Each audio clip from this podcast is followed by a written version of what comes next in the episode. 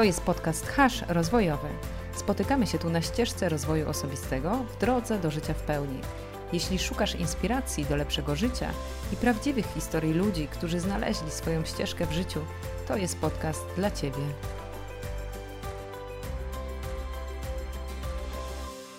Cześć, witajcie. Cześć, witajcie. Dzisiaj we dwie, tak jak obiecałyśmy w poprzedniej zapowiedzi, opowiemy Wam dzisiaj trochę o swoich ścieżkach. Ja zapytam Monikę, a Monika będzie wypytywać mnie, jak to wyszło, że jesteśmy tutaj, gdzie jesteśmy. Sporo czasu minęło, zanim zaczęłyśmy ten rozwój osobisty, a Monika ma zdecydowanie tutaj większy staż ode mnie, także myślę, że damy jej najpierw pierwszeństwo, żeby opowiedziała o tym, jak to się u niej zaczęło. Nie widzicie teraz mojej miny, ale zrobiłam takie jedno duże oko, drugie mniejsze, bo zastanawiam się, co to znaczy większy staż y, mieć. Powiedz mi jeszcze raz, co to znaczy. Wiesz co, no z tego, co, co mówiłaś, y, jakkolwiek, wiesz, nie znamy się aż tyle lat, odkąd zaczęłaś swój rozwój osobisty, Natomiast e, u mnie ten rozwój zaczął się w momencie, kiedy pojawiły się dzieci. Okay. Jak, jak zaszłam w ciążę, a że moje, moja starsza latorośl ma 8 lat, więc y, mogłabym tak powiedzieć, że te 8 lat to jest takiego właśnie stricte zainteresowania tym rozwojem osobistym. Świadomego. Tak, Świadomego, tak. Mm, okay. Dobra, rozumiem. Tak, bo mi jest trudno określić czasami tą granicę, kiedy ja zaczęłam się rozwijać osobiście. E, kiedy to robiłam świadomie. Mogę powiedzieć, że na pewno świadomie e, sięgnęłam po książki o rozwoju osobistym, też po narodzinach mojego dziecka. Tak, to prawda.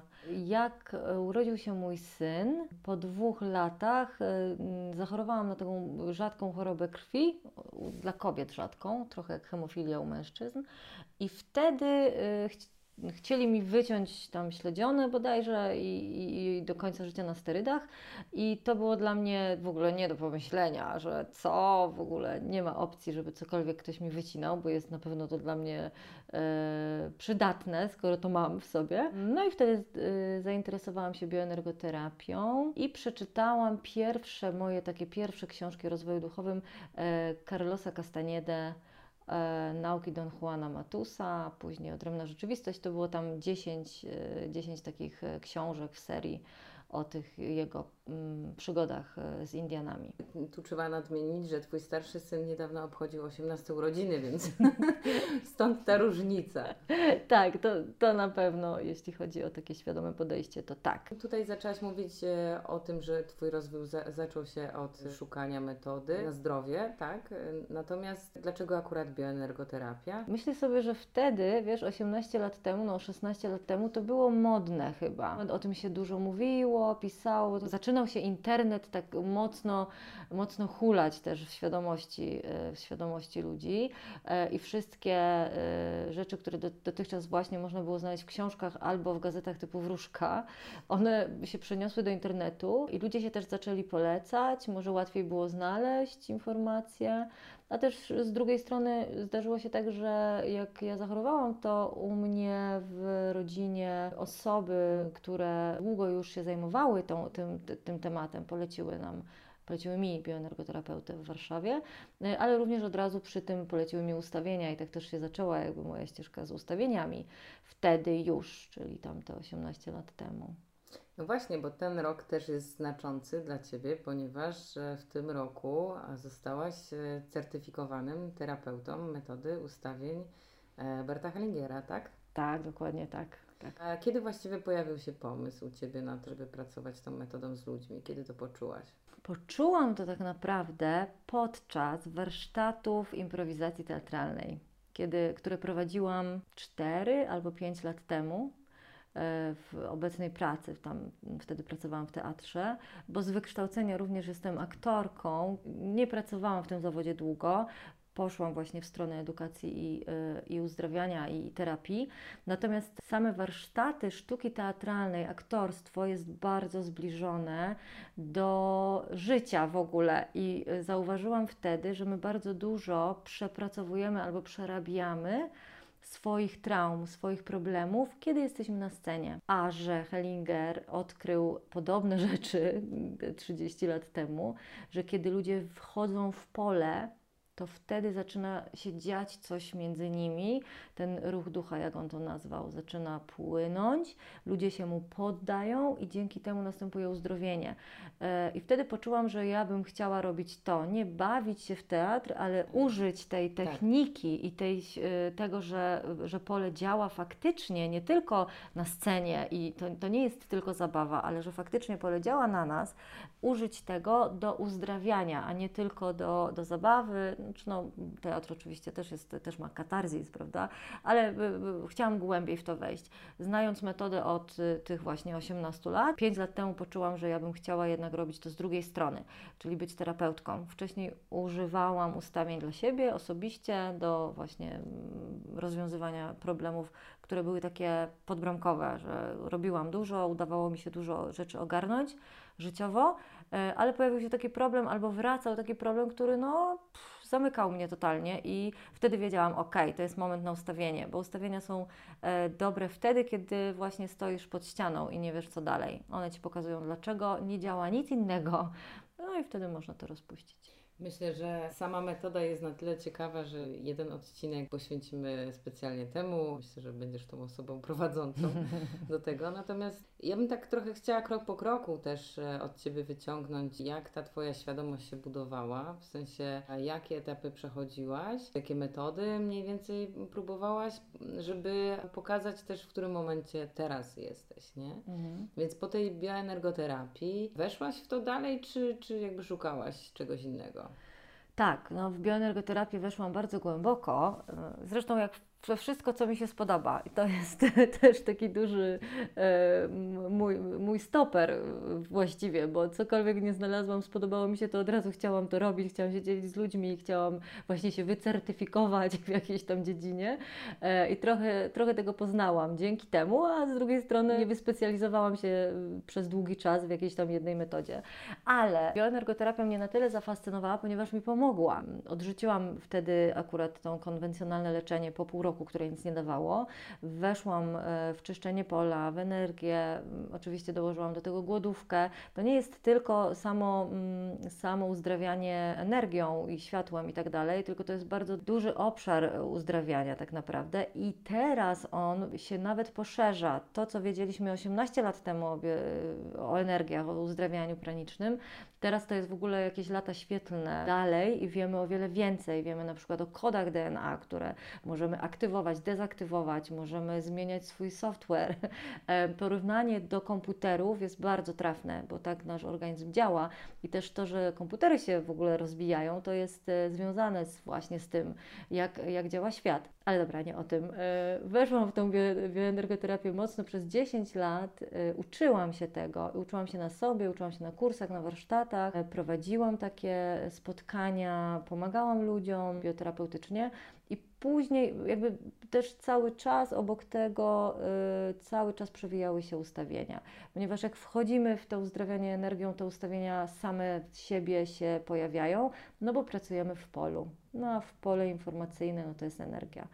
Więc mówisz, że tutaj ta bioenergoterapia dla Ciebie zadziałała i, a, Tak. i dlatego jakby była tym też motorem do zgłębiania dalej wiedzy, tak? Dokładnie, a wiesz, jak się wejdzie w bioenergoterapię, to te książki o całym obszarze uzdrawiania w ogóle, no to przychodzą same do Ciebie po prostu, spływają z każdej półki i, no i w ten sposób dotknęłam i szamanizmu, uzdrawiania metodami naturalnych, nie wiem, ziół. Dużo interesowałam się e, dietami takimi leczniczymi, czyli ta, ta głodówka, którą stosowałam. W końcu przyszedł czas też na jogę, w naturalny sposób się pojawiła yoga jako coś, co pozwala utrzymać równowagę energetyczną w ciele, nie tylko superwagę i super wygląd, co polecam, ale równowagę energetyczną człowiek się po prostu dobrze czuje.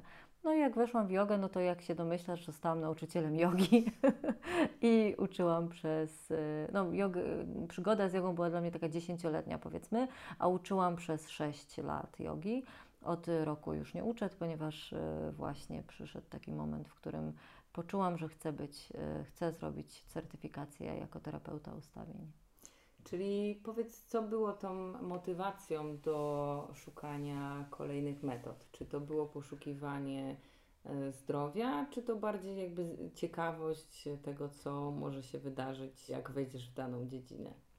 To chyba bardziej jedna metoda wypływała z drugiej. Trochę tak jakby się wyrastało z jakiejś, jakiegoś ubrania, ono ci przestaje służyć, albo po prostu ci się nudzi, albo potrzebujesz czegoś głębszego i wchodziłam e, w inne rzeczy, które pojawiały się jakby na końcu tych starych, takie jakby pączkowanie chyba metody w metodę. Też ja mam takie, wiesz, poczucie w życiu, że mi się wszystko wydarza tak, jak ma mi się wydarzyć, czyli te rzeczy, które do mnie przychodzą, są w odpowiednim momencie, w odpowiednim natężeniu i one bardzo pasują do aktualnego stanu mojego, który mam w życiu. No bo nie, nie mamy konstans po prostu, to nigdy nie jest tylko w górę albo tylko w dół, no to jest różnie. Ja mam jakoś takie poczucie, że u mnie to tak płynie, że tak jakby się kosmos mną naprawdę opiekował w taki sposób, y, no nie zawsze czuły i delikatny, ale trafny. No właśnie, e, natomiast powiedz, bo, bo tutaj um, odnoszę wrażenie, że nie do końca uzyskam odpowiedź na, na, na to moje pytanie, bo gdzieś tam wyszłaś w ogólniki. Poznawanie każdej tej kolejnej e, metody jakby wchodzenie w nią głębiej, dla mnie jest na przykład z jednej strony poszukiwaniem rozwiązania pewnego problemu, czy to jest problem ze zdrowiem, czy problem z sensem, sensu, życia, czy jakaś blokada, nie wiem, finansowa na przykład. Zawsze gdzieś te metody są próbą znalezienia odpowiedzi na dany problem. Czy u Ciebie też to tak było, czy, czy bardziej jakby przez ciekawość, że chciałaś coś robić innego w życiu na przykład? Wiesz co, to też różnie, ale tak, masz rację. Y, zawsze był, był to jakiś powód, dla którego ja wchodziłam. Często było to y, poszukiwanie rozwiązania problemu. Tak, to albo miałam złe samopoczucie, albo jakiś problem w rodzinie, albo zdrowie, albo finanse. Finanse się przewijają cały czas, szukam metod, jak, jak zdobyć ich więcej, jak, jak, jak utorować sobie ścieżkę płynności finansowej takiej spokojnej. Mam wrażenie, że jestem na dobrej drodze, już teraz na coraz lepszej.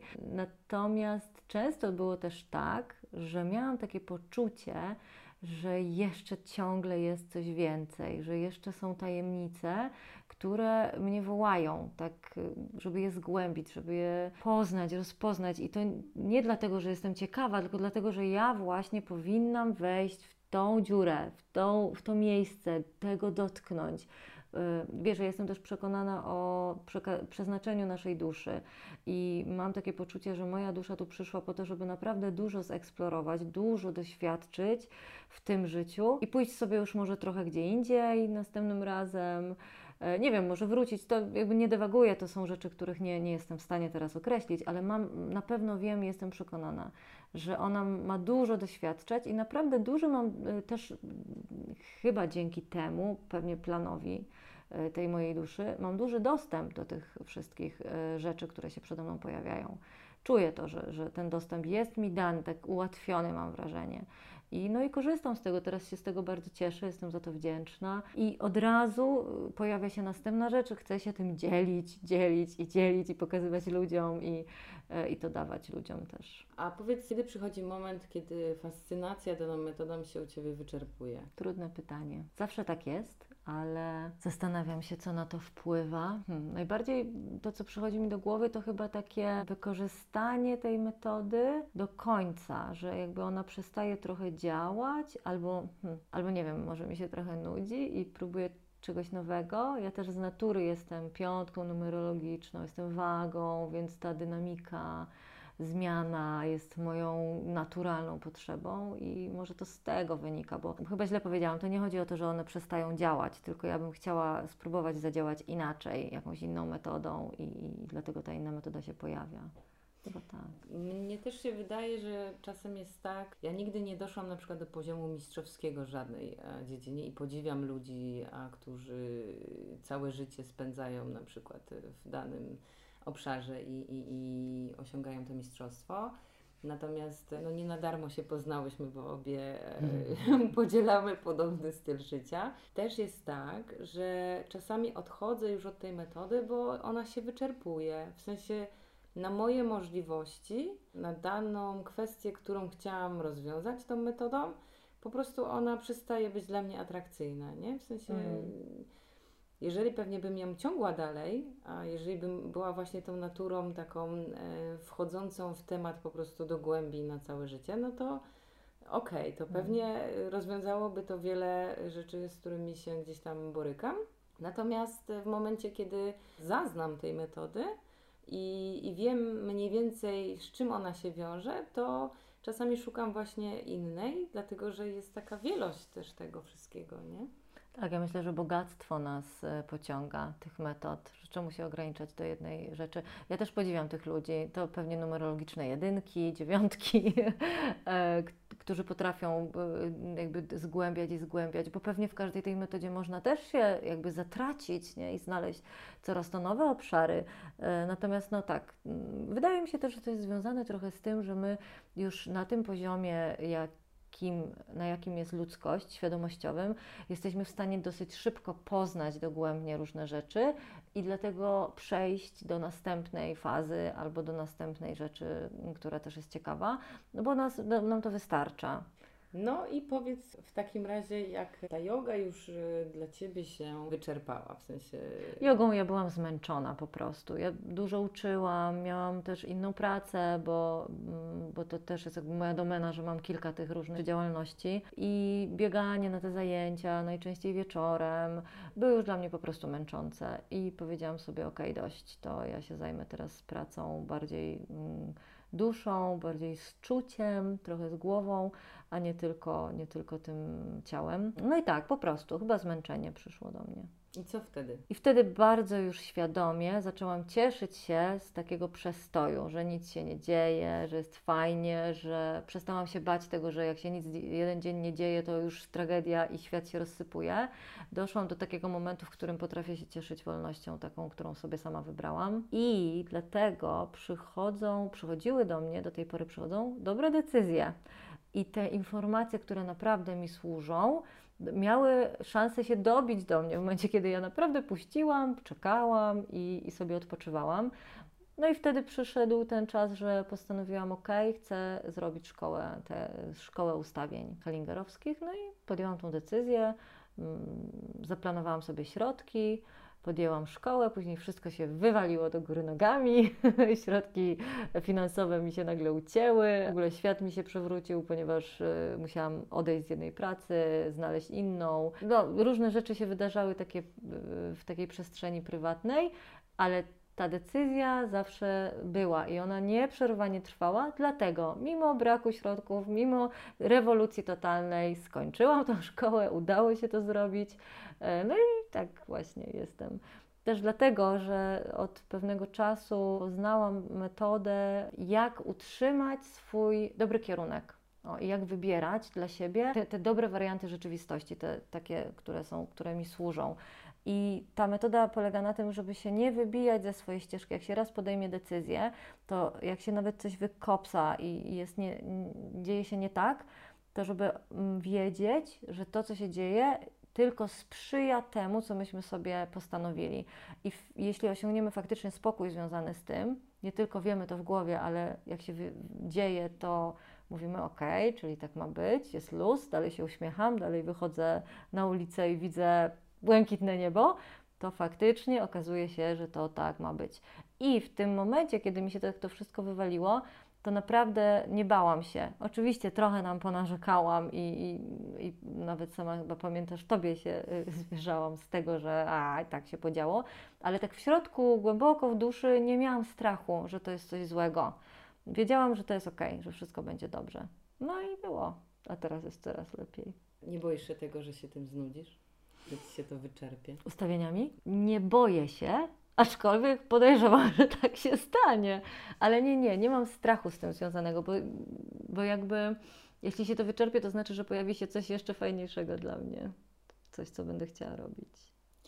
Ale y, jeszcze nie wspomniałeś o jednej ważnej rzeczy, bo jakby ta, ta Twoja całość też jest dopełniana tym, że uczyłaś i, i dalej Ci się to zdarza, komunikacji bez przemocy. Tak, tak bardziej przyziemnie i, i w takim prze, przestrzeni, która jest zrozumiała dla większości. Tak, no to też był taki zwrot w moim życiu, bo kiedy w 2013 roku dostałam super moją pierwszą pracę w Małopolskim Ogrodzie Sztuki przy Teatrze Słowackiego. Zaczęłam tam pracować jako, e, jako szefowa edukacji, działu edukacji, jednoosobowego działu, więc zarządzałam swoim czasem, ale zatrudniałam ludzi, także była to wspaniała przygoda w moim życiu i wtedy poznałam metodę szkoły dla rodziców i wychowawców przepraszam, metodę znałam odkąd urodził się mój syn, ale poznałam ludzi, którzy prowadzą warsztaty i po prostu zorganizowałam taki kurs, w którym mogłam się wycertyfikować ja sama oraz kilkuset nauczycieli z Małopolski. Wyedukowaliśmy w ramach tego programu i to jest w ogóle super rzecz. To, to też jakby ustawiło moje życie trochę, bo poznanie tego, jak komunikować się mm, z drugim człowiekiem bez przemocy, bo tak się nazywa ta metoda, jest zwrotem dla naszego charakteru. Przestajemy być dla siebie też przemocowi, gdzie często jesteśmy nieświadomi tego, że jesteśmy przemocowi dla siebie. Warsztaty prowadziłam z drugą e, osobą e, najczęściej, z dziewczyną, która była psychologiem, no jest psychologiem do tej pory i bardzo ją pozdrawiam. Dominika, pozdrawiam Cię. Teraz trochę y, przestałyśmy to robić y, z tego względu, że i Dominika ma swoje prywatne rzeczy, które ją pochłaniają zupełnie, jak rodzicielstwo. No a ja się zajęłam fundacją, zajęłam się moimi ustawieniami, ale tak, ta metoda y, porozumienia bez przemocy do mnie cały czas wraca. Zresztą ja używam tego na co dzień i często w moim gabinecie też pomagam rodzicom, jak rozmawiać z dziećmi albo jak rozmawiać między sobą, bo i takie tacy moi klienci się zdarzają, którzy mają po prostu kłopot z dzieckiem, a nagle okazuje się, że dlatego, że no, nie potrafią się do nich odzywać w taki sposób, który byłby lepszy, że tak powiem. No więc e, powiedz e, z perspektywy właśnie tych e, nastu lat, które spędziłaś na tym rozwoju swoim własnym, jak teraz postrzegasz to, co zrobiłaś, tą całą ścieżkę do, do tego momentu, co było takie najbardziej przydatne i co dalej stosujesz? Na pewno bardzo dużo dała mi yoga w momencie, kiedy moje ciało zaczęło się zmieniać i kiedy dostałam taką świadomość ciała, jak ja zaczęłam je rozumieć, słuchać, to odmieniło bardzo moje postrzeganie rzeczywistości. Bardzo duży też wpływ wywarła na mnie bioenergoterapia. Ja zobaczyłam energie subtelne, zobaczyłam, że to, co się dzieje między nami a przestrzenią, to jest tylko ułamek tego, co tak naprawdę tam jest to poszerzyło zupełnie moją świadomość, moją percepcję i postrzeganie i ludzi, i świata. No tak jak mówiłam już, komunikacja, y, używanie innych słów też bardzo dużo mi dało. Ale chyba najwięcej z tego wszystkiego dało mi ustawienia, bo y, za każdym razem przez te całe 18-20 lat kiedy miałam taki już naprawdę duży problem, to te ustawienia się pojawiały. Nawet w momencie, kiedy się na nie obraziłam, bo coś tam na jakiejś warsztacie mi wyszło takiego, co mi się nie podobało, albo co nagle przestało pomagać i powiedziałam: OK, dobra, to znaczy, że to jest za dużo, albo to nie jest dla mnie, to nieprawda. To właśnie paradoksalnie w tych momentach było najgłębiej e, we mnie to pracowało i najwięcej mi pokazywało o mnie samej. A później, na przykład po pięciu latach, kiedy taki miałam, taki miałam przestój z ustawieniami, no bo jakby gdzieś tam się dobrze działo, to kiedy zaczęło się dziać źle, to pierwszą moją myślą było, kurczę, no to ja może ja zrobię ustawienie, może ja to zobaczę, dlaczego tak jest. I to jest taka metoda, którą naprawdę postrzegam jako głęboką metodę, ponieważ nasze, w ogóle nasze życie jest związane z naszymi przodkami. My jesteśmy z naszych przodków, to w ogóle nie da się tego oddzielić totalnie. Dlatego, żeby pracować ze sobą, ustawienia są metodą dla mnie najgłębszą i najprostszą również, ponieważ one holistycznie patrzą na wszystko, czym my jesteśmy. To były takie wszystkie metody, które zbudowały tą całość, tak? Jakby to y, w tym momencie, jaki masz sposób postrzegania świata. A tak w praktyce, co stosujesz na co dzień albo w takich właśnie awaryjnych sytuacjach, kiedy już jest źle, kiedy cię wybija? Czy są jakieś takie metody, które ci bardzo pomagają, albo po prostu nic z tym nie robisz? E, wiesz, to jest tak, sama wiesz o tym, że im więcej tego stosujesz w ogóle, to tym rzadziej cię już wybija i rzadziej masz y, okazję, żeby coś stosować, bo do tego doprowadzi. Natomiast jasne, no jestem człowiekiem i nic co ludzkie nie jest mi obce, że tak powiem. Chodzi o to, że mam całe spektrum emocji dalej i potrafię się wkurzyć i na męża, i na mamę, i na dzieci, i to jest normalne. E, ale tak w praktyce teraz zaczęłam po prostu słuchać siebie i słuchać mojej intuicji. Zamykam oczy, i pytam siebie, co ja czuję w danym momencie. Bardzo mocno kieruję się do mojego wnętrza, do moich emocji i uczuć, nazywam je i czasami tylko to wystarczy.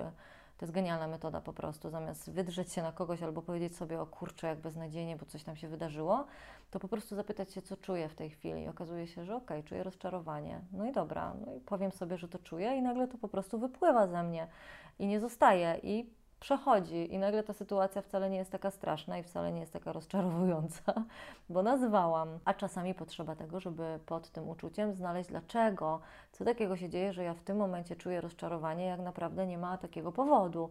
I okazuje się, że aha, bo to nosi znamiona tego, że jak byłam mała i to jedyna w klasie nie dostałam piątki, a reszta dostała tą piątkę, e, no to czułam właśnie to, co teraz czuję. E, I dlatego to jest takie mocne, ponieważ tamto było nieukojone, nieukołysane, nikt mnie nie zrozumiał wtedy. E, I czasami dochodzę do takich wniosków, one dosyć szybko przychodzą, a czasami te rzeczy pojawiają się nawet karmicznie, czyli widzę jakiś obraz, jakąś, słyszę słowo, to akurat często się zdarza podczas mojej pracy też, e, że przychodzą, przychodzą informacje takimi drogami nieoczywistymi. I chyba tak jestem z tym zupełnie na co dzień, że to jest dla mnie zupełnie normalne, a teraz jak słucham siebie, jak mówię, to wydaje mi się, że może to być dziwne dla wielu słuchaczy. No właśnie miałam Ci zadać pytanie, nie? Bo jakby kiedy, a kiedy się już obracasz w takich kręgach, gdzie, gdzie ludzie opowiadają o energiach, gdzie się czuje na warsztatach tę energię, gdzie się rzeczywiście tego doświadcza, no to łatwiej to zrozumieć, ale ty cały czas y, funkcjonowałaś i, i dalej funkcjonujesz w takim mocno, yy, powiedzmy, stąpającym po ziemi środowisku, jeżeli chodzi o pracę i, i, i ludzi, którzy e, z którymi masz do czynienia i jakim to tłumaczysz? I chyba to trzyma mnie cały czas przy ziemi i nie odleciałam jeszcze zupełnie w kosmos. E, wiesz co, ja jestem pełna e, podziwu, jak bardzo teraz ludzie Y, się zmienili co do tych 20 lat wstecz. Ja właściwie teraz w każdym urzędzie, w każdym miejscu, w którym pracowałam, y, spotykam ludzi, którzy, dla których to jest normalne, oczywiste, albo wchodzą, w, są zainteresowani tym. I naprawdę już bardzo dawno nie spotkałam człowieka, który by powiedział, że to są bzdury, że w ogóle nie chciał o tym słuchać, albo kogoś, kto zupełnie nic nie wie na ten temat. I to jest niesamowite. No po prostu rozwijamy się jako ludzkość i wiemy dużo o tych, o tych sprawach, tak ogólnie i globalnie. Czyli jesteś w stanie jakby zaakceptować to, że na tym poziomie czucia i świadomości, który masz, y, nie musisz wszystkim wszystkiego tłumaczyć. Och, absolutnie. Ja już kiedyś doszłam do tego, że w ogóle nie muszę nawet wszystkiego rozumieć, co inni chcą, a już w ogóle przekonywać do czegokolwiek absolutnie nie. I to jest uwalniające bardzo. Czyli mówiłaś o tym dystansie, tak, o, do, tym, do tego czucia, o tej intuicji, zrozumienia własnych emocji i swojej przeszłości, do zrozumienia obecnego stanu, na przykład, który masz. Czy jeszcze jest coś, co, co, co praktykujesz, do czego ci się zda, zdarza odwołać, albo za czym tęsknisz, co chciałabyś e, robić, co wiesz, że jest pomocne? E, teraz przychodzą mi takie dwie rzeczy, bo. Yy, yy ja bardzo lubię rytuały i, i, rytuały są w moim życiu obecne naprawdę chyba od zawsze. To jest też tak, że ja się wychowałam na wsi i tam na szczęście moi rodzice mieli za dużo, za mało czasu, żeby się mną zajmować i dzięki temu byłam, e, miałam okazję i szansę po prostu być ze sobą sama. Oczywiście wiązało się to też z dużym poczuciem samotności, ale ale dzięki temu miałam takie połączenie z tą przyrodą. Ja od zawsze miałam połączenie ze zwierzętami. To się wiązało z taką dużą też nadwrażliwością prawdopodobnie, bo dla mnie każda jakaś krzywda, jak się dzieje komuś, zwierzęciu albo dziecku, jest taka nawet nie do zniesienia czasami, to trochę za dużo. Natomiast y, ja, ja tego wszystkiego miałam okazję doświadczać od dziecka i teraz, jak sobie myślę, to te rytuały związane z przyrodą są dla mnie bardzo ważne i one prawdopodobnie dlatego działają, bo ja tego doświadczałam i mam to w pamięci komórkowej, że, że jeśli zwrócę się do drzewa i, powiem, że ja czegoś potrzebuję i potrzebuję od tego drzewa trochę jego siły, e, to faktycznie tą siłę dostaję, e, no to to się jakby zapisuje w Twoich komórkach, to się zapisuje w głowie jako wiedza, a wiedza, jak wiemy, jest silniejsza od wiary, bo wiedza nie zakłada wątpliwości jeśli coś wiesz, to możesz to zrobić, jeśli wiesz, że to działa.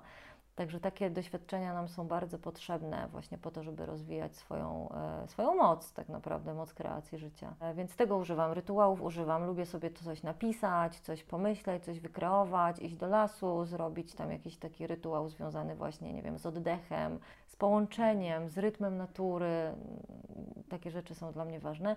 Też myślę sobie, że dużo rzeczy wydarzyło się w moim życiu dlatego, tak, ponieważ y, odkąd się zwróciłam do, do środka i pracowałam ze swoim ciałem, to o wiele więcej y, rozumiem też na zewnątrz. To jest takie paradoksalne, ale tak jest. No, nasze ciało jest odzwierciedleniem tego, co z zewnątrz. Mikrokosmos, makrokosmos.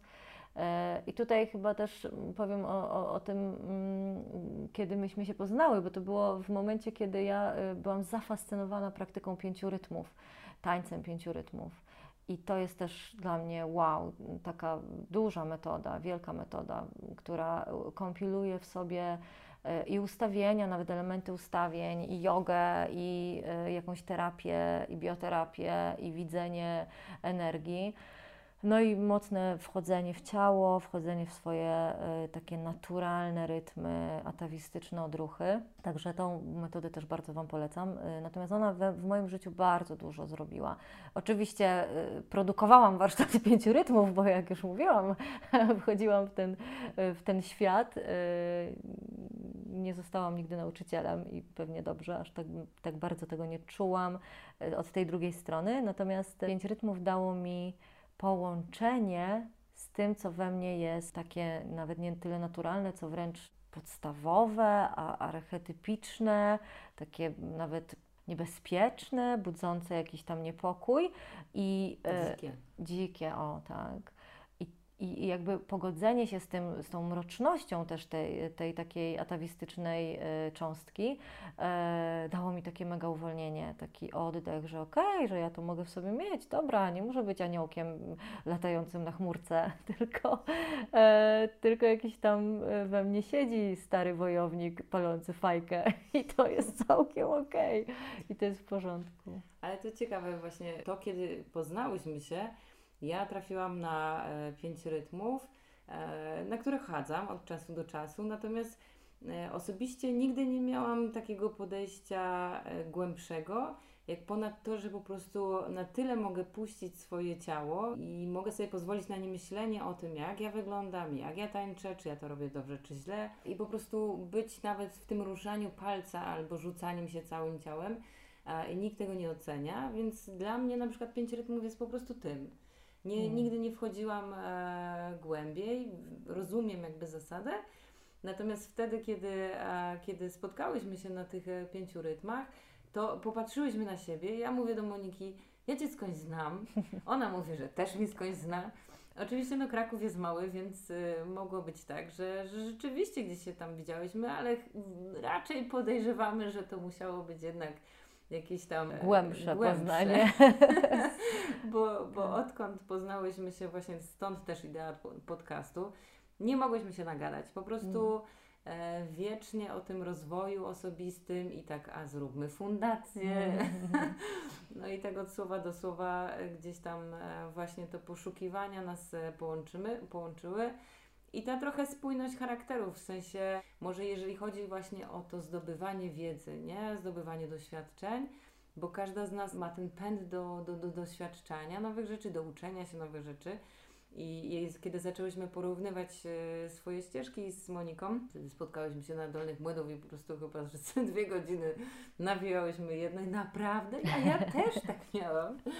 No może charakterologicznie y, trochę się różnimy. Mm. I, uzupełniamy, mam uzupełniamy. poczucie. Tak, tak. tak. To, to jakby wiąże się z tym, że Monika ma taką bardziej e, osobowość może porywczą, w sensie takiego um, intensywnego przeżywania niektórych rzeczy. Ja natomiast y, dość mocno ściągam to na dół e, w sensie takiego dyplomatycznego podejścia, a żeby nie przeszkadzać, żeby przypadkiem nie było z tego jakiejś awantury. tak. Ja się daję ponieść emocją, tak. Nie, no po prostu tak, tak mam, to prawda i, i super nam się współpracuje, bo Aneta to wszystko tak fajnie wycisza albo albo sprowadza do takiego stanu, w którym już y, ja z, mogę usiąść spokojnie i też wrócić do mojego stanu naturalnego, którym jest jednak jakieś tam poczucie rzeczywistości. No tak, tak. Też pamiętam ten moment, w którym się poznałyśmy. Ja miałam takie poczucie, że Cię widziałam, ale jakby podprogowo od razu miałam takie dwa pola informacyjne, że tu mam poczucie, że Cię widziałam, ale doskonale wiem, że Cię nigdy nie widziałam w tym życiu i się nie spotkałyśmy. E, dlatego też to było takie mocne, że bez, bez żadnych jakby oporów i, i, i bez żadnych zastanowień się, wątpliwości podeszłam do, do Ciebie i do tego, że, że gdzieś tam y, będziemy na pewno kontynuować tą znajomość dłużej. No i z tego się zrodziła taka zupełnie inna przestrzeń. Ja mogę też o tym powiedzieć tak wprost, że jakby poznanie Ciebie i ten moment y, łączę z tym, że ja zaczęłam, wtedy tak moje życie tak zaczęło jaśnieć w ogóle. To jakby przetransformowałam te wszystkie chyba ciemne rzeczy wcześniej i pojawiła się w takim momencie, w którym właśnie byłaś takim elementem mojego jasnego życia i to jest też takie dla mnie bardzo przyjemne i bardzo, mm, bardzo dobrze mnie, mi się to kojarzy w ogóle, to nasze poznanie się i no i tak, tak właśnie. No i popatrz, jakie piękne rzeczy się z tego rodzą. Dokładnie. bardzo Ci dziękuję Monika za te wszystkie cenne rzeczy, którymi się podzieliłaś. Na pewno, y, na pewno to nie jest wszystko, bo ja znam kulisy i, i wiem, że jest masa jeszcze tych elementów, które gdzieś tam budowały po drodze i myślę, że będziemy się tym jeszcze dzielić w kolejnych podcastach, bo to są rzeczy, które nas inspirowały, tak? E, kolejne doświadczenia. E, nasz zamysł też jest taki, żeby rozmawiać z osobami, które e, specjalizują się w danych metodach a jednocześnie też jakby wiedząc, e, znając własne doświadczenie w tej metodzie, tak? Czy to jest pięć rytmów, czy to są właśnie ustawienia, czy to, czy to yoga, medytacja, także na pewno nie będziecie się z nami nudzić. To zapewniamy, tak. A, więc teraz chciałybyśmy się podzielić tym naszym kawałkiem, którym, który tworzy Aneta, czyli tak naprawdę tym, co, kim jesteś, jak E, jak to się stało, że jesteś w tym miejscu, w którym jesteś i jak Ty doszłaś do tych swoich drzwi do rozwoju osobistego? No właściwie, wiesz, ja cały czas siebie postrzegam jako working progress, czyli mhm. buduję każdy swój element i bardzo długo miałam takie poczucie e, naprawiania kolejnych rzeczy. Teraz już właściwie bardziej to jest kwestia, jak to się mówi, adiustacja, takie do, dopasowywanie, wiesz, pewnych elementów Natomiast też gdzieś tam cały czas wydaje mi się, że idę tą swoją ścieżką taką już naprawdę gdzieś tam pchana trochę, nie? W sensie, że e, ja ją sobie, tak jakbym to zrobiła paręnaście lat temu, zaprojektowałam i tutaj się nauczyłam takich umiejętności i takich umiejętności e, i to były zazwyczaj jakieś tam właśnie kompetencje e, typu sprzedażowe, językowe, no po prostu właściwie od dzieciństwa byłam frikiem umiejętności, w sensie e, i w harcerstwie po prostu e, zawsze przy, przytaczałam ten przykład, bo jest śmieszny, w sensie takim, że nie umiałam szyć za bardzo, pomimo babci krawcowej. E, e, no ni, ni, ni, niestety nie po tej linii to poszło. To nie prze... Przerwę Ci to, bo moja mama była kraftową i też nie poszło po tej linii i też nie umiem zeszyć, także kolejna rzecz, która nas łączy. I, I, słuchajcie, śmieszne było to, że po prostu jak się zdobywało sprawności, to się je przyszywało na rękaw, więc ja miałam cały rękaw po prostu w tych sprawnościach od jakichś, nie wiem, gospodyń wiejskich, fotografa, zna, znawcy przyrody i innych, Natomiast one wszystkie odpadały po prostu. Słabo przyklejam, przeszywałaś. No i później gdzieś tam rzeczywiście niedawno sobie to uświadomiłam, że cały czas y, poznawałam nowe rzeczy i to takie nie mainstreamowe na zasadzie feng shui. Wiesz, no jak to było y, dwadzieścia parę lat temu, no to, to, to jeszcze nie były takie rzeczy, które gdzieś tam powiedzmy młodzież się interesowała takimi powiedzmy. Tak. A już miałam tam naście lat, czy właśnie y, wegetarianizm, na który z lenistwa w sumie nie pociągnęłam go, aczkolwiek teraz mięsa nie jadam. Natomiast wtedy, no to jednak y, żyjąc w rodzinie y, mięsożerców i to mój tata był takim naprawdę bardzo mocnym mięsożercą, y, łącznie z tradycyjną kuchnią polską, no to gdzieś tam po prostu mi się samej, nie, nie miałam tyle za, zapału, żeby samej gotować wegetariańsko. Natomiast e, no to były zawsze gdzieś tam rzeczy takie odbiegające powiedzmy od standardów, nie? E, natomiast też bardzo dużo spędzałam czasu w naturze, tak jak Ty mu e, opowiadałaś, właśnie też uwielbiałam robić zielniki, poznawać rośliny różne, łaziłam całymi dniami po łąkach. Na wakacje byłam właśnie wysyłana na wieś. Pół wakacji byłam na wsi, a pół wakacji byłam z harcerzami. Także na tej wsi szwendałam się całymi dniami po, po, po lasach i tam zbierałam te wszystkie roślinki. I to gdzieś tam zostało. Ja ciągle kocham to zielarstwo i zbieram sobie e, dla, na własny użytek różne zioła i, i w domu ich używamy. Zresztą e, trafiła mi się po prostu najcudowniejsza teściowa na świecie, która również w tych wszystkich takich zielarsko-domowych e, rzeczach e, po prostu wiedzie prym, więc tutaj się wymieniamy doświadczeniami, a, a gdzie tu lipkę zebrałaś, a gdzie tu czarny bez. Więc to jest, to jest naprawdę cudowne. No i tak sobie gdzieś tam to wszystko robiłam z czucia. I w pewnym momencie myślę, że czas szkoły stał się takim czasem bardzo mocnego oceniania siebie, w sensie tego, że e, ja zawsze byłam po prostu prymuską i, i te dobre oceny były dla mnie takim wyznacznikiem. A jednocześnie mm, widziałam, że to nie do końca jakby jest potrzebne, w sensie społeczności nastolatków. To, że, że się umie jakieś, e, że się piątki przynosi do domu, no to, to w ogóle nie miało jakby znaczenia. Zupełnie inne kompetencje, można powiedzieć, były tu istotne.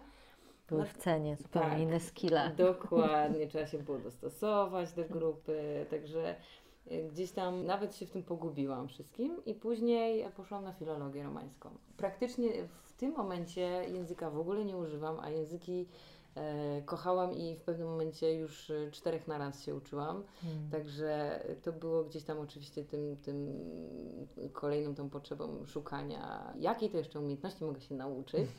Natomiast no, e, na pewno mi się to przydało, bo przez 7 lat pracowałam w firmie francuskiej i, i super się w tym odnajdywałam.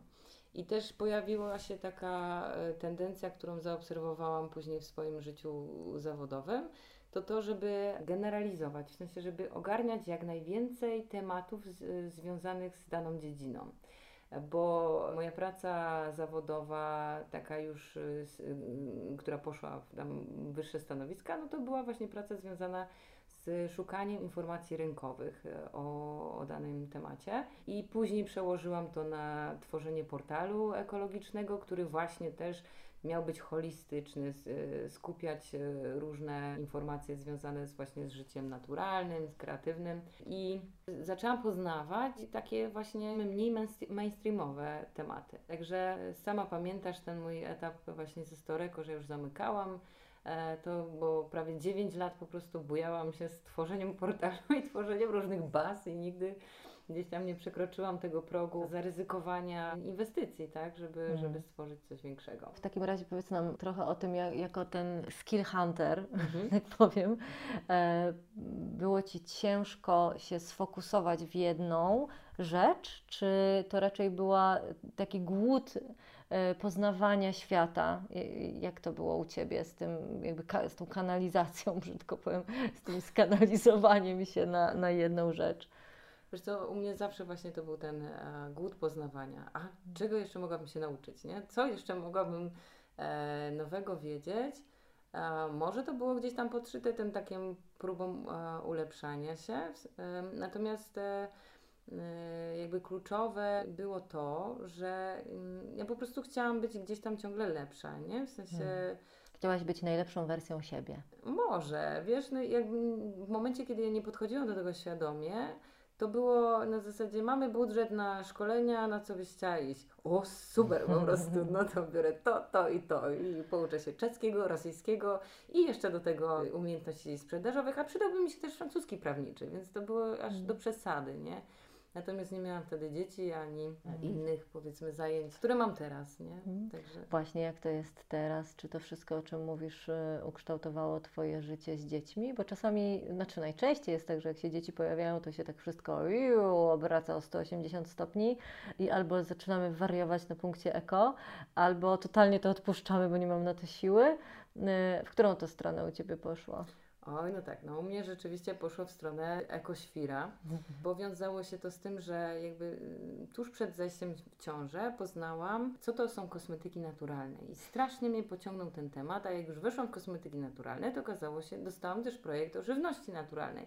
Więc cały rynek wszystkich producentów, dystrybutorów, wszystkie targi i każdy mi coś o tym opowiadał, więc ja po prostu tym nasiągłam. No byłam w siódmym niebie, no bo tyle wiedzy i to jeszcze od praktyków i oni jeszcze najczęściej na targach jest tak, że dowiaduje się tej wiedzy takiej nie mainstreamowej, bo mówi się przez zaprzeczenie, bo my nie dodajemy tego.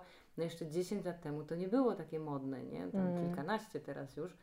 E, I to wszystko gdzieś tam było, dopiero się zaczynało, a obserwowałam porównanie z rynkiem niemieckim i francuskim, gdzie, gdzie to już było naturalne. U nas to była nisza. I wtedy właśnie, kiedy zaszłam w ciążę, zaczęłam bardzo mocno uważać na to, co jem, na to, co wklepuję w siebie. Więc e, w momencie, jak już się w ogóle pojawił mój pierwszy syn na świecie, no to w ogóle to już było pieluchy ekologiczne i, i wszystko Boże, eko. Współczuję Twojemu mężowi wypranie pieluch ekologicznych, czy to były jakieś inne tak, pieluchy? To, tak, trzy miesiące wytrzymaliśmy. to i tak bardzo długo. Ja podziwiam, naprawdę podziwiam ludzi, którzy idą w tym w ekstrema, bo poznałam wiele takich mm. osób i, i, i, to jest cudowne. No, no, samo zaparcie po prostu e, piękne, natomiast no, w, na, na kilkudziesięciu metrach bez balkonu w zimie z wiadrem pełnym tych pieluch po prostu już nie dałam rady. Aczkolwiek, no, jak już nawiązujesz do mojego męża, no to musiał się wykazywać bardzo często y, stoicką cierpliwością, e, łącznie z tym, że jak zaczęłam robić kompost w domu, w mieszkaniu i używać bukashi i tutaj jakby no nie za bardzo dbałam o to i spuszczałam, po prostu tam trzeba było spuszczać, więc w pewnym momencie nam kompost wybuchł na całą kuchnię w tym. No taka prawdziwa pasjonatka tak. powiedziałam. No teraz, teraz jest już łagodniej, te pasy jednak poszły w stronę robienia domowych nalewek, ciast, więc jakby już e, mniej inwazyjnie e, mm. odbywają się te takie naturalne eksperymenty. A to ciekawe, bo zapytam Cię o to przy tej okazji, czy te rzeczy, które były takie mocne i tak jakby żyłaś zgodnie z tym, prawie że z tym, co każą, czyli tam nie było e, prawie w ogóle tych inwazyjnych rzeczy właśnie środowiska, czy wtedy żyło Ci się lepiej? Nauczyłam się przez te wszystkie y, lata poznawania bardzo radykalnych metod właśnie, czy ekologicznych, czy medytacja, głodówka, że dla mnie, ja jestem pośrodku zawsze. Dla mnie, na mnie radykalizm nie działa, bo czuję się z tym źle, bo się porównuję wiecznie i kiedy nie jestem idealna w danej dziedzinie, to znaczy, kiedy ta ekologia opierała się głównie na kupowaniu ekologicznych rzeczy i, i ciągłym po prostu uważaniu na to, co jem i ciągłym załamywaniu się, że przecież my mamy dywany i w talan wdychamy i no to było straszne. To było takie wieczny wyrzut sumienia po prostu. Mm. I w momencie, i właśnie przez te, tak jak pytałaś, przez te wiele lat, gdzie, gdzie tam się ocierałam, znaczy gdzie wchodziłam w te metody, czy tam sposoby życia i wiedziałam, że, że ja tego nie pociągnę, to kiedy już wyszłam z tego porównywania się i też poznałam wielu ludzi, którzy starają się żyć w pełni, ale nie są frikami w danym momencie, albo zafascynują się jakąś metodą na pewien czas, żeby zobaczyć, jak to jest i wiedzą, że to nie jest dla nich, w sensie, mhm. że, że to po prostu jakby jest za duże poświęcenie z uwagi na ich styl życia, na, na, na rodzinę, to stwierdziłam, że no to jest okej, okay, nie? Ja nie, muszę, mhm. ja nie muszę być idealna. Ja nie jestem w stanie być y, ekomatką stosującą NVC 24 godziny na dobę, bardzo kreatywną, y, wypielęgnowaną i e, wyedukowaną i zabiera, zarabiającą na co najmniej dwukrotną e, średniej krajowej. Tak, i mieszkającą w pięknym, w, sprzątanym domu i jedzącą tylko ekologiczne rzeczy. Mhm. Bo tak się po prostu nie da. Dokładnie, dokładnie. Tak się nie da i chyba cała tajemnica w tym, żeby nie ulegać temu radykalizmowi i gdzieś tam pośrodku znaleźć tą swoją drogę spokoju. No bo też żyjemy w świecie, który nie jest ekologiczny i nawet y, powietrze, którym oddychamy, nas truje, więc chyba bardziej podejście do tego jest ważne niż to wszystko, co robimy, bo tak jak mówisz, no można zwariować. Kiedy Ciebie słuchałam, to aż sama byłam zmęczona tym, co robiłaś. Nie musiałam sobie tego wyobrażać, ale czułam to zmęczenie, jak, jak trzeba o to wszystko dbać i pamiętać o tym. No, a wyobraź sobie, jak były zmęczone osoby wokół mnie, jak ja o tym opowiadałam. Ja chłonęłam książkę za książką. Znaczy, to jest y, coś, co, czego się nigdy nie pozbędę i, i uważam to za bardzo dobry nauk. Tego, że po prostu ja uwielbiam czytać książki. I mm. no, może jednak jest tak, że może za dużo tych książek informacyjno-rozwojowych czytam. Mm. Natomiast był taki etap ślepej wiary, takiej po mm. prostu e, jeżeli ja przeczytałam książkę e, o tym, jak bardzo chemiczne jest życie, e, w sensie ile jest naokoło nas chemii, już nie pamiętam tytułu, ale w każdym razie no po prostu non-stop rozmowy sprowadzały się do, e, wiesz jak to jest z noworyszami, nie? Mhm. Takie zachłyśnięcie e, danym tematem i po prostu już e, naprawdę ludzie chyba mnie mieli dość serdecznie, jak im opowiadałam o tym, że no trzeba jeść te ekologiczne rzeczy, no i... i, i... Hmm. Widzę, że ten temat też jest dla Ciebie dosyć taki mocny, nie? To jest coś, co, o czym myślisz jeszcze? Wiesz co, mm, na pewno to już weszło w taki naturalny styl. W sensie mhm. wybieram naturalne rzeczy raczej, aczkolwiek jeżeli idę do większego sklepu, fakt, że spędzam dużo czasu na zakupach, czytając etykiety, rozważając, czy to jest ok, ale to wynika z tego, że, że po prostu mi zależy na tym. No, nie chcę mhm. się czuć z tym źle, ale nie ma w tym już takiego poczucia mea culpa po prostu. Mm. Czasem jest tak, że rzeczywiście nie podejmę jakiejś decyzji, bo nie ma akurat takiej rzeczy, która by spełniała te kryteria. Wtedy mm. uświadamiam moje dzieci, że po prostu no, no nie było tego, co, co uznałam, że, że byłoby warte kupienia i tyle, nie? Okej. Okay. Okay, dobra. Powiedz nam w takim razie jeszcze o tym, co się stało w Twoim życiu, że zaczęłaś zajmować się fotografią i filmem, bo to jest teraz Twoja główna, tak naprawdę główna rzecz, którą rozwijasz i się zajmujesz a też e, łączysz to bardzo mocno z rozwojem osobistym, co jest w ogóle według mnie ewenementem na skalę przynajmniej Polski. Bo z tego co wiem, oczywiście e, kiedyś robiłaś e, i fotografię produktową, jakieś filmy związane z reklamą, a później się sfokusowałaś na, ten, na filmy, które będą służyły rozwojowi, czyli pokazywaniem ludzi i rzeczy i obszarów, które uważasz Ty za dobre, fajne, wartościowe. Jak to się stało? Jak do tego doszłaś i dlaczego tak właśnie? To też było tak, że ja gdzieś tam od dziecka ciągle krążyłam wokół tego aparatu. W sensie to nigdy nie były jakieś tam mega profesjonalne rzeczy, natomiast e, bardzo to lubiłam. Gdzieś tam sobie cykałam od takiego małego, pamiętam, e, mały, żółty, plastikowy aparacik na film, który po prostu nagle można było przełożyć ten świat, y, który widzę na, na, na coś namacalnego. Natomiast jak pojechałam na Erasmusa do Francji na rok, miałam dość dużo czasu z koleżanką. Włóczyłyśmy się po, po pięknych parkach e, w Nancy i tam zaczęłam robić zdjęcia makro.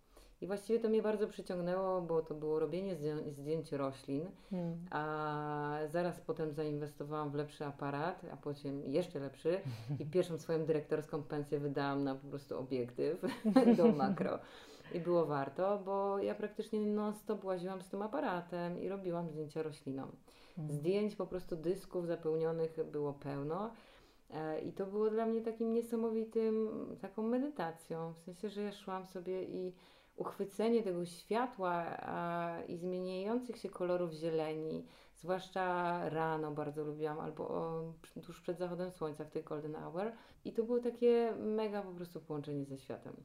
Mhm. Natomiast no, w pewnym momencie już się już trochę sfrustrowałam, no bo te tysiące zdjęć, e, wiesz, no makro ludzi, którzy robią jest e, tysiące, nie? No już w pewnym momencie właśnie po tym, jak urodził się mój pierwszy syn, a później y, podjęłam decyzję o tym, że chcę robić coś, co jest spójne z, ze mną. Nie chcę już pracować w takim biznesowo-garcunkowym świecie i wtedy zaczęłam szukać. Wtedy dopiero się zaczął rozwój taki, że po prostu było. I tyle, ile metod w tym czasie wypróbowałam, to było jakieś zatrzęsienie. Po prostu metodę na metodę, metodą goniła. Nie? Ja już nie wiem, co mi wtedy pomogło, ale to było takie parcie właśnie do tego, żeby coś znaleźć. A więc dość długo się bujałam z tym, żeby jednak znaleźć coś takiego, co, co mnie rzeczywiście wciągnie.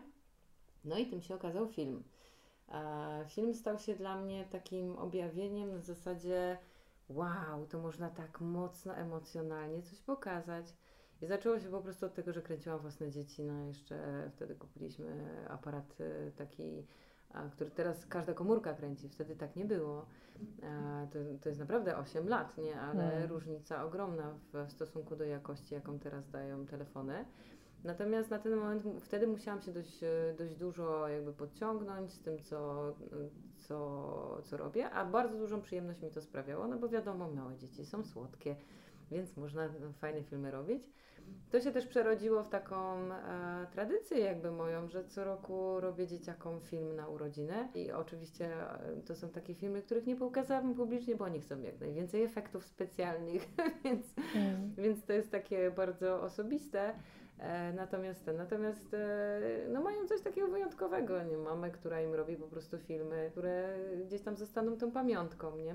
No musiałam znaleźć sobie sposób na to, żeby to przekuć na, y, na sposób na życie, na zarabianie, bo no szkoda mi było tych wszystkich lat edukacji e, i biznesowej i tych umiejętności. E, zresztą w pewnym momencie, patrząc, jaki to jest ogromna umiejętność, zresztą dla kobiety, która pracuje, która ma dzieci, która ma miliard pomysłów na godzinę i miliard zainteresowań, to sfokusowanie się na tym, żeby nauczyć się dobrze robienia tych filmów, bo mi oczywiście nie wystarczało robienie takich a, jakichś y, słabszych jakościowo rzeczy, tylko no wiadomo, żeby podciągnąć ten poziom do tego, żeby to wyglądało jakoś i miało użytek. Więc e, właśnie w tym roku skończyłam szkołę filmową i też uświadomiłam sobie, że moja ambicja do tego, żeby nakręcić film dokumentalny, ona będzie cały czas, to się będzie y, gdzieś tam mielić, natomiast zobaczyłam w praktyce, jak to wygląda i patrząc na ilość czasu, którą muszę poświęcić, ja go po prostu nie chciałam zabrać moim dzieciom. Hmm. Więc y, odłożyłam sobie to gdzieś tam na dalsze plany, nasze fundacyjne zresztą, żeby, żeby tą serię o, o życiu w pełni, o ludziach, którzy po prostu jakby osiągnęli taki poziom w życiu, który sprawia, że, że czują się zadowoleni. Na razie realizuję z Tobą właśnie w formie podcastów e, i sprawia mi to ogromną frajdę.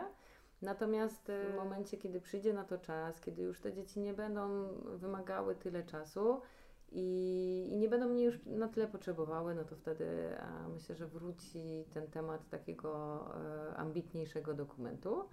W tym momencie y, zresztą trafiłam do, do szkoły, latającej szkoły y, Agaty Dudkowskiej, gdzie poznałam masę ludzi, którzy mają dziewczyn, kobiet, które mają takie same dylematy jak ja, po prostu robienia miliarda rzeczy na raz i, i chęci robienia rzeczy takich płynących e, gdzieś tam ze środka, a jednocześnie też e, spełniania się z rodziną hmm.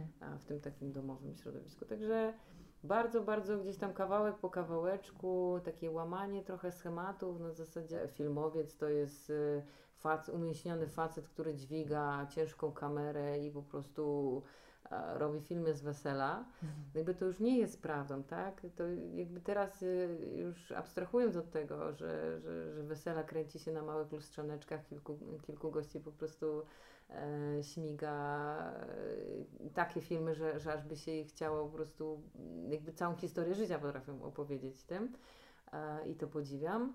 Natomiast odnalazłam swoje miejsce. Ja się ogromnie spełniam w tym, że w momencie, kiedy nagrywam z kimś, to ja jestem w stanie wykorzystać wszystkie swoje lata własnego pracy nad sobą, takiego zrozumienia człowieka i jednocześnie zrozumienia, jak ten przekaz będzie działał.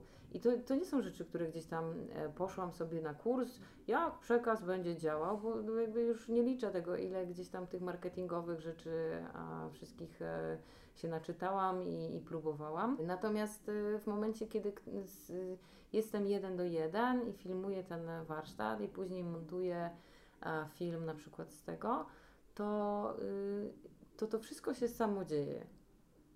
Hmm. I wiadomo, że za tym idą lata jakieś tam y, ciągłego zdobywania wiedzy. Natomiast ja zawsze z podziwiem patrzę, no bo nawet ty do mnie mówisz, nie? Czy, czy, in, czy, czy klientki, nie? No, że tobie to tak Jakoś to tak, tak ta historia płynie, nie? No, no to po prostu się zaczęło samo dziać i już nawet, już nawet się nie opieram temu, już nawet nie wymyślam, a może by jednak coś innego, tylko jestem w tym temacie i dobra, już jak, jak, jak, jak mi to naprawdę sprawia frajdę i już tyle czasu poświęciłam na nauczenie się tego wszystkiego, to ja bym może już tak została w tym na razie na dłużej, a nie wymyślała kolejną rzecz mm. do, do tego, nie?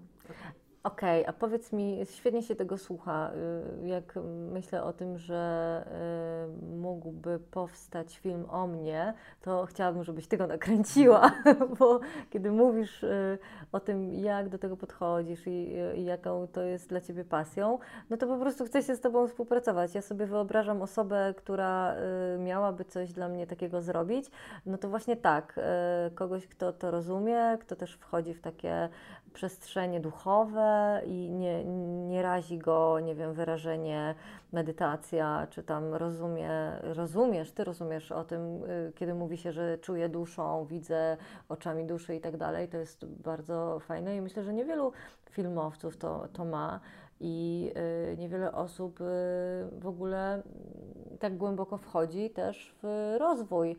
Y, filmowcy raczej chcą pokazywać, pokazywać, opierają się na tym obrazie, a ty dodajesz tą jakość takiego czucia też tym wszystkim i i tego się dobrze, dobrze słucha. Też oglądam Twoje filmy, one zawsze mnie fascynują. Fascynuje mnie to zupełnie inne spojrzenie też na życie. Ale chciałam Cię zapytać o jeszcze jedną rzecz. O to, co Ty mnie zapytałaś, to jest ciekawe. Powiedz naszym słuchaczom, czy Ty masz jakąś ulubioną metodę rozwojową, którą stosujesz na co dzień? Co jest dla Ciebie ważne? Albo co Ci pomaga? U mnie to są rzeczy takie związane z rutyną, których nie zauważam już na ten moment, natomiast na pewno y, ja lubię sobie zacząć dzień od ćwiczeń takich rozciągających, jogowych. Wypijam też y, kilka szklanek albo wody z cytryną, albo ziół swoich zebranych. To są takie drobne rzeczy, którymi zaczynam dzień. To są wszystko rzeczy, które nie są metodami żadnymi ani technikami, tylko to są po prostu rzeczy, które wypracowałam sobie na zasadzie zrozumienia, że to jest dla mnie dobre, tak? To, że potrzebuję ruchu i motywuję moje dzieci, żebyśmy jechali rano, jak tylko jest słońce na rowerach, albo przynajmniej nie pada, e, bo czuję wtedy po prostu ten poranek, tą magię właśnie ruchu, wiatru, bycia w tej naturze, a nie jechania samochodem. To, że e, może, mogę sobie potworzyć swoje rzeczy, typu właśnie te filmy dla, dla dzieci, czy z nimi coś zrobić, jakieś e, mamy, łapiemy zajawkę i kręcimy jakieś śmieszne filmiki o kotach czy Minecrafcie. E, czy to, że w pewnym momencie stwierdzam, dobra, dzisiaj sobie oglądam dokument, tak, że idę po prostu za tym flow, nie? w sensie takiego e, niemocowania się ze sobą, że ja muszę, muszę robić, bo jak będę robić, to wtedy będę miała rezultaty, bo powinno się pracować po 16 godzin dziennie, jak mhm. się rozpoczyna biznes. No okej, okay, nie, no jakby na, na szczęście jestem w takim momencie w życiu, że y, mogę y, wyrównoważyć to po prostu, w sensie tego, że okej, okay, mam parcie na to, żeby mieć tą regularną pracę, ale nie na tyle, żeby to robić kosztem e, dzieci i kosztem mm. własnego spokoju mentalnego. Bardzo lubię oddech i to są takie quick fixy, na zasadzie, że szybki, szybka metoda na to, nie to dlatego, że nie mam czasu, tylko po prostu dłużej mi się nie chce, nie? W sensie mm Wiem, że y, pięć świadomych, takich głębokich oddechów, w takim skupieniu w tym, co jest e, naokoło, w sensie poczucia właśnie wilgoci, na zewnątrz, e, zapachu, wiesz, na przykład tak jak mamy jesień, teraz e, liści, gdzieś tam jakichś szmerów, zwłaszcza wieczorem, jak sobie siadam na zewnątrz I to wszystko są takie mindfulnessowe momenty, które po prostu pomagają w tym, żeby się połączyć e, z e, rzeczywistością. Możesz powiedzieć, że to jest Twoje życie w pełni? Myślę, że tak. Są takie momenty, kiedy ja po prostu cały czas dziękuję za wszystko, co mi się przytrafia i to nie jest takie wymuszone, nie? Zauważyłam od pewnego momentu, że nawet jak mi się jakieś takie dziwne rzeczy e, przytrafiają, w sensie, no nie wiem, jakiś tam stłuczki, jakiś, nie wiem, wypadek kota na przykład, to, to wszystko kończy się, że to nie jest aż takie strasznie tragiczne. I ja myślę sobie wtedy, dziękuję, po prostu nagle mi to samo przychodzi i to jest taka wdzięczność za to, że, że to życie mnie tak oszczędza. Bo długo żyłam z takim przekonaniem, o, mm, jakby, że ja mam lepiej od, od niektórych, że ja powinnam pomagać y, tym, tym Mm. biednym dzieciom. Wiesz, jakby takie e, poczucie, że, y, że, jakby, że ja mam lepiej i powinnam, wiesz, y, już coś robić, a z drugiej strony zaczęłam zauważać właśnie, że y, samym tym, co robię, ja już robię dobrze, nie? Bo Mm. to są, sama wiesz, ile takich drobnych, codziennych e, rzeczy robię dla, dla swojej rodziny, które, których ja sama nie doceniałam, a teraz zaczynam je po prostu doceniać na zasadzie takiej, że, że to jest właśnie mój wkład w życie, a jednocześnie ja to lubię. Mm. I to jest, y, to jest taka może ta esencja właśnie tego życia w pełni, że e, to życie nie będzie takie idealne i pachnące. Ja nie będę leżeć tylko na kanapie, czytać e, książkę i, Medytować. i, i medytować, bo są takie momenty, ale po prostu e, ja właśnie wtedy się czuję w pełni, kiedy idę za tym flow, że kiedy mam ochotę działać, to ja działam, e, po prostu upycham na dzień e, 10 rzeczy i czuję się wtedy usatysfakcjonowana, a są dni, kiedy po prostu leniwie wypijam sobie kawę na tarasie Mhm. i myślę o tym, co ja mam zrobić dzisiaj, i że to jest okej, nie? W sensie nie bez napinania się, że ja coś powinnam tak yy, w takim takim batem po prostu Hmm. nade mną wiszącym. Tak, ja uważam, że słowo powinnam e, trzeba wyrzucić do kosza. Nie lubię tego słowa, bo ono zawiera winę. Tak, dokładnie. Moja wina. tak. E, idźmy za swoim flow, tak. To takie chyba na koniec tej rozmowy dobre Tak. podsumowanie, żeby płynąć z nurtem i, i tylko wybierać dla siebie dobre e, rzeczy. Bardzo się cieszę, że, że nagrałyśmy w końcu ten podcast, bo on jest też takim trochę podsumowaniem dla nas samych Mm. e, tego, co byśmy chciały powiedzieć o sobie i jednocześnie pełni po prostu bez żadnych jakby obocznych tematów e, e, przyziemnych możemy sobie porozmawiać właśnie o tym, co nas interesuje, nie? Dokładnie, dokładnie tak. Mamy nadzieję, y, że to też będzie się podobało Wam i że będziecie nam dawały, dawali feedback, y, pisali do nas. y, Dla nas to jest bardzo ważne i też robimy to po to, żeby zobaczyć, ile osób y, chce się rozwijać, chce żyć w pełni, chce doświadczać takiej przyjemności z życia, nie zmagać się i nie, nie nieść tego życia na ramionach, tylko płynąć e, z tym życiem. E, Więc chcemy się otaczać Wami, chcemy się otaczać wa Waszymi dobrymi słowami e, i, no i Waszą uwagą. To, to jest dla nas ważne. Więc piszcie do nas, mówcie. Może chcecie, mm, żebyśmy pogadały o czymś konkretnym albo z kimś konkretnym. Bardzo chętnie to dla Was zrobimy. Dzięki wielkie. Mamy nadzieję, że jeszcze dotrwaliście w ogóle, bo dzisiejszy podcast jest naprawdę długi. No mamy nadzieję, że to pozwoliło Wam też trochę poznać się bliżej nas, czyli Aneta Błodzikowa i Monika Tryboń, dzięki. dzięki. Zapraszamy Was do wysłuchania kolejnego odcinka. Na początek poznacie terapeutkę pracy z ciałem, Adę Stolarczyk, która opowie o ścieżce, jaką przechodziła z korporacji do warsztatów i sesji, na których uwalnia się emocje i poznaje siebie. Do usłyszenia.